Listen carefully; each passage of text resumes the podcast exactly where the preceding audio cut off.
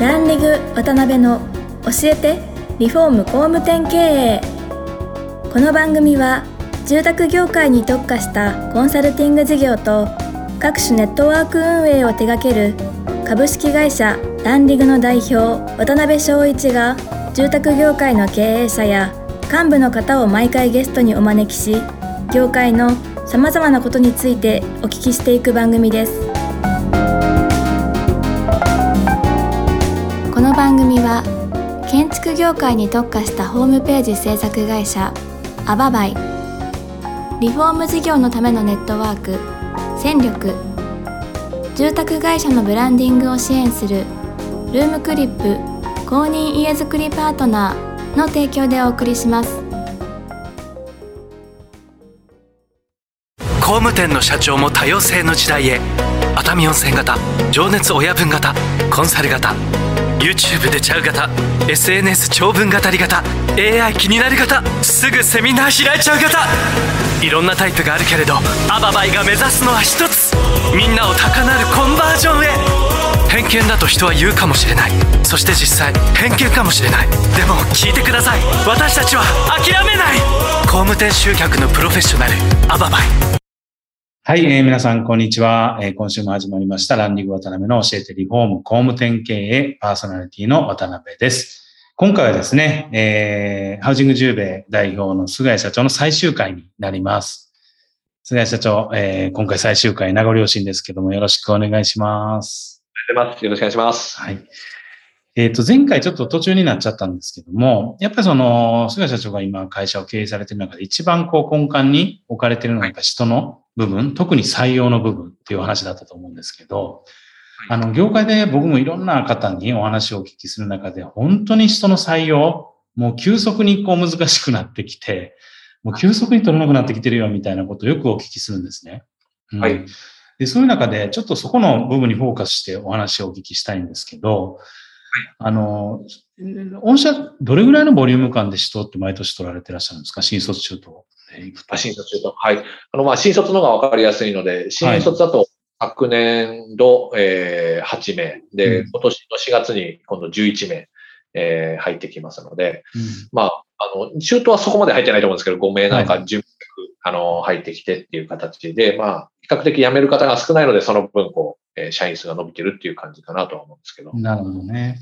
はい、特にまあ、新卒なんかでいくと、どんな方がターゲットになってる感じなんですか？はい。あの、前回ね、ちょこっとその新卒の話させていただいたのと、経営ということがあったんですけど、やはりあの、私たちのハウジング10名の考え方っていうんですかね、そこに、あの、本当に共感していただける方、まあちょっとかなり月並みの言い方になっちゃうんですけど、なので、えっ、ー、と、学歴はもちろん関係ないですし、優秀だとか、なんかあの、なんかこの人仕事できそうだとか、そういうところでは実は選んでなくて、10名のことがなんかすごい気に入ってくれてそうだとか、好きそうだっていう方が、間違いなく最後、最終面接の方に残ってきてるというところは、間違いないなというふうに思いますけどね。そういうのってわかるもんなんですか？はい、あの、まず、うんと、私がそこをすごく重要視してたのは、あの、中途採用も今、今でも、あの、月に5、6回、まあ年間で60回、70回ぐらい、中途会社説明会って1時間ぐらいやるんですよ。で、そこは、やはりあの、私が会社説明をざっくり1時間ぐらい話すんですけど、その時の受け答えだったりとか、やっぱその受け止めてくれてる感じとか、そこは実は中途の場合は、もう中途の場合でも今私は必ず見てるということと、あと、新卒も同じなんですね。あの、やっぱり入り口である、まあ、会社説明会にまずは来ていただいたときに、まあ、会社の代表である社長から、まあ、どんな会社経営をしているのかという考え方で経営しているのか、どんな仕事をやってるかというのは、リフォーム会社ですって話になるんですけど、まあ、うちはこういう考え方でやってる会社だから、で、もしよかったらっていう感じで、ぜひいろいろ比べた中で、うん、うちに、うちの先行進んでみたいと思ったら、ぜひ進んでくださいみたいな、そんな感じの、はい、あの、スタンスでやってます。なるほどね。そしたらもう本当にそこの、はいきになってくれるかっていうところでいくと、要するにもう第一志望で行きたいですっていう方しか取れないですよね、おそらく。基本的にはもうそうですね。で、あの学生はでも第一志望ですかって言われれば第一志望ですって言うんですけど、でも、あの、これはあ違いそうだなとか、まあ、このまま、あの、ぜひ他の会社も比べてくださいって言いながら、やっぱすごい優秀なこうハウスメーカーとか全然、菊手山田で入れるので、いや、君は絶対もうハウスメーカーとか受けてきた方がいいと思うよっていうぐらいで、本当に、あの、会社の社名、えー、伝えてまで、えー、まあ、一社しか受けてませんとかっていう子はむしろ入れないようにして、何社か比較検討していただいている中でちゃんと選んでもらえ、選んでもらえるというかもうそのままのうちの会社を見ていただいて決めてもらえる。そういう人に入ってもらえるようにしてます。相思相愛で。なるほどね。実際、はい、特に新卒なんか定着率とかは良いんですか？あの、新卒だけでは測ってはないんですけど、今会社全体だと4%とかなので、で、特に、一つは、まあ、8名、今8名、8名、8名、今度11名なんですけど、この3年間でも辞めたのが、どうですかね、あの結婚で寿退社で1人とか、あとは、まあ、ちょっと違う関係で辞めたのが、もうじいちゃんのところに職人で戻ったみたいな、職人だった人が戻ったとか、本当に数えるくらい2、3人だと思うんですけど、今のところ。うん、ここからね、あの、それがちゃんと定着して、えー、やっぱ成長してってもらわないと、そうなるかどうかわからないんですけど。うん、なるほどね。やっぱりここも入入るときに価値観しっかりがっつり握ってるから、そういう定着率になるんでしょうね、やっぱり。だと思います。あの、本当に家族に迎え入れる。結婚するのと同じだぞくらいの話で、あの、入れているので、無理になんか10名で1番ですみたいな人は、えー、なんかちょっと違う感じするな、みたいな。そんな言わなくていいから、みたいな。っていうスタンスですね。なるほどね。ありがとうございます。で、今回ちょっとあの、最終回ということでですね、ぜひあの、本当に順調に伸びてね、来られていらっしゃると思うんですけど、今後会社を本当5年、10年、もっと先っていうところを見据えたときに、はい、どんなビジョンというか、どんなイメージが、あの、菅社長の中にあるのかみたいな、ビジョンの部分をお聞かせいただいてもいいですか？ありがとうございます。はい、あのー、一応ですね、えー、2030年には、まあ今ね、33億の会社ですけど、100億というところ、もちろん、それはですね、あの、一番得意分野であるリフォーム、あの建築の部門を通じて、まあ多分そこの部門で大きく70億とか80億っていうところはあの考えてやらせてもらってはいるんですけど、まあ売り上げ上げることが私たちの使命ではないということで、まあうちの使命がですね、あの、家族を大切にする人を増やしたい。そのために事業を通じて家族の様々な悩みを解決するということなので、別に建築とかっていうことだけではないですから、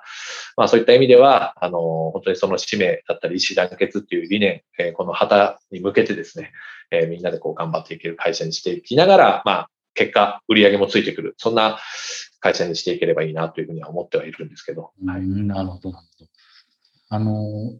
一つお聞きしたい事業戦略的、事業の構造的には今後どういうふうに変わっていかれるというか、感じなんですか、はい、はい。はい。まあ、これも、あの、先ほどちょっと話した、今120名中20名ぐらいが職人なんですね。で、ここは、あの、本当にまだまだ足りないというか、で、世の中的にも間違いなくこの職人さんというのはこのこれから5年、10年先、かなり高齢化が進んでいるところだなと思ってるので、ここで若い職人さん、職人さんやってみたい、大工さんになりたいみたいな人を育てていける、えー、ある程度こう今メンバーが揃ってきたんじゃないかなと。で、もちろん職人さん育てるってかなりこうパワーもいりますし、なかなか思い通りにいかないことは承知なんですけど、だからこそ、一人一人というか少しずつでもその職人さんの地位向上であったりとか、その、そこの評価制度だったりとか、それを、えー、育てるためのカリキュラムっていうんですかね、今そういうのを頑張ってうちの、えー、まあ、スタッフが、スタッフと中心にですね、今作ってますので、そこ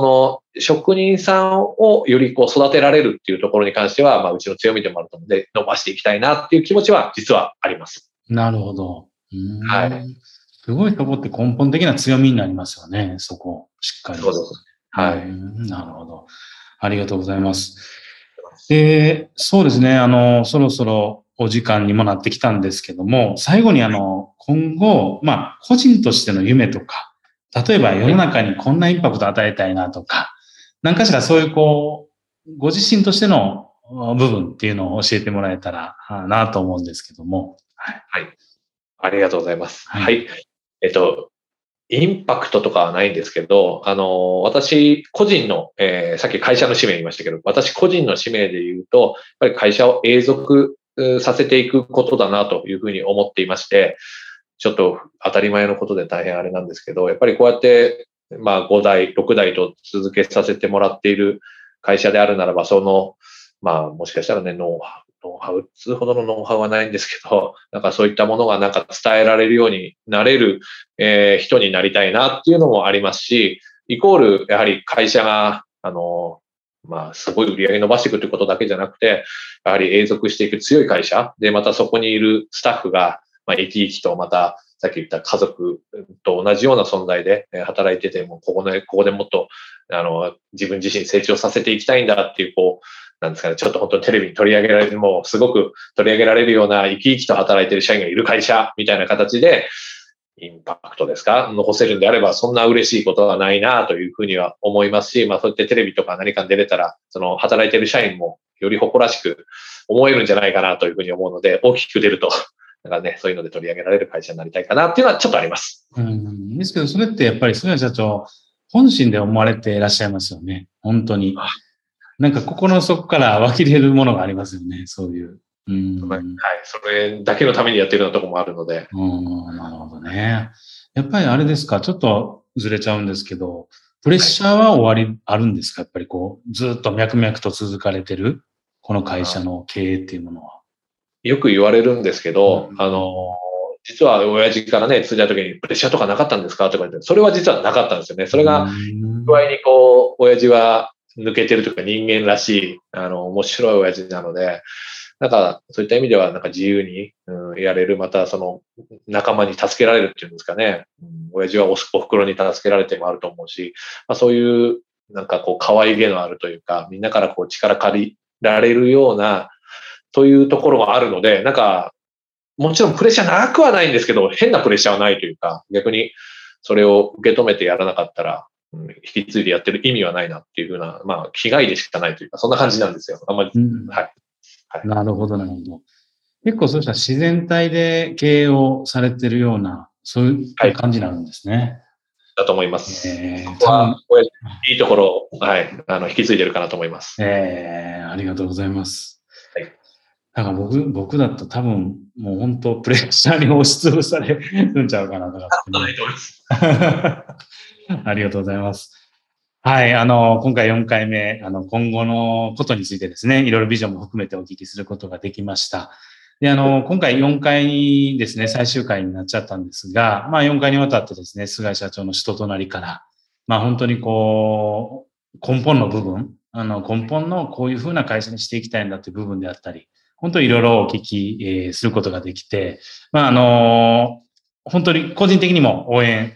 させていただきたいと思ってますし、視聴者の皆さんも、はい、視聴者の皆さんもですね、ぜひあの注目を今後もですね、していただけたらなと思います。菅谷社長4回にわたり、あの、お忙しいところありがとうございました。これからもぜひ、あの、伸びていかれることを、はい、あの、観察して はい、あの、注目しておりますので、よろしくお願いします。ありがとうございました。皆さんにすいませんでした。ありがとうございました。ありがとうございます。今回も、ランディグ渡辺の教えてリフォーム工務店経営をお聞きいただきありがとうございました